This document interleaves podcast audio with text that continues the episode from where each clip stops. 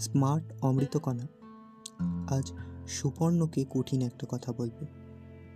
বলবে, তিন বছর তোমার সঙ্গে থাকলাম, আর নয়। ক্যাবলা, নার্ভাস, ভালো মানুষ, প্রেমিক, সব ঠিক আছে। কিন্তু স্বামী হিসেবে ভুল। অতএব গুড বাই অমৃতকণা গাড়ি চালাচ্ছে। পাশে সুপর্ণ।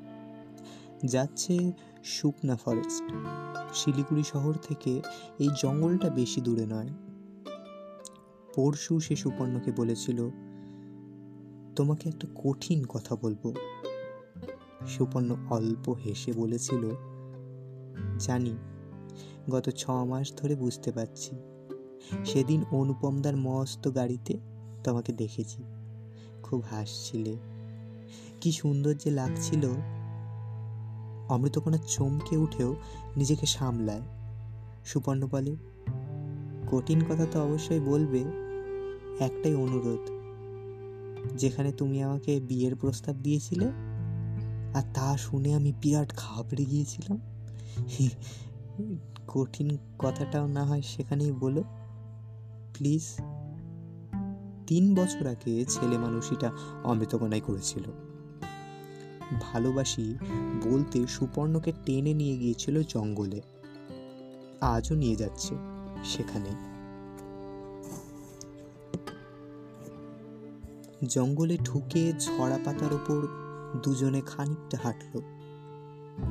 একসময় সুপর্ণ বলল, এই সেই গাছ, সেদিন এরই নিচে আমাকে চুমু খেয়েছিলে। আজও চুমু খাও অমৃত। শুরুতে ফিরে গিয়ে সম্পর্কটাকে শেষ করি। তারপর মাঝখানটা ভুলে যাই। প্লিজ। নিবিড় গাছের পাতায় সন্ধ্যের আলো গড়িয়ে পড়ছে। তৈরি হচ্ছে মায়াবী আলো। কি যে ক্ষমতা এই মায়ার?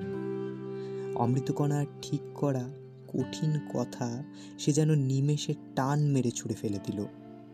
চুমুর কথায় স্মার্ট মেয়েটাও কেমন লজ্জা পেল। কষ্ট হলো কি? মাথা নামিয়ে ফিসফিস করে বলল, আদর বাড়ি ফিরে হবে।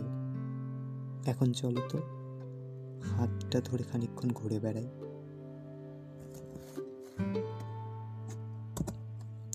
শুনছিলেন কঠিন কথা, লেখা প্রসিদ্ধ গুপ্ত। আমি অনির্বাণ।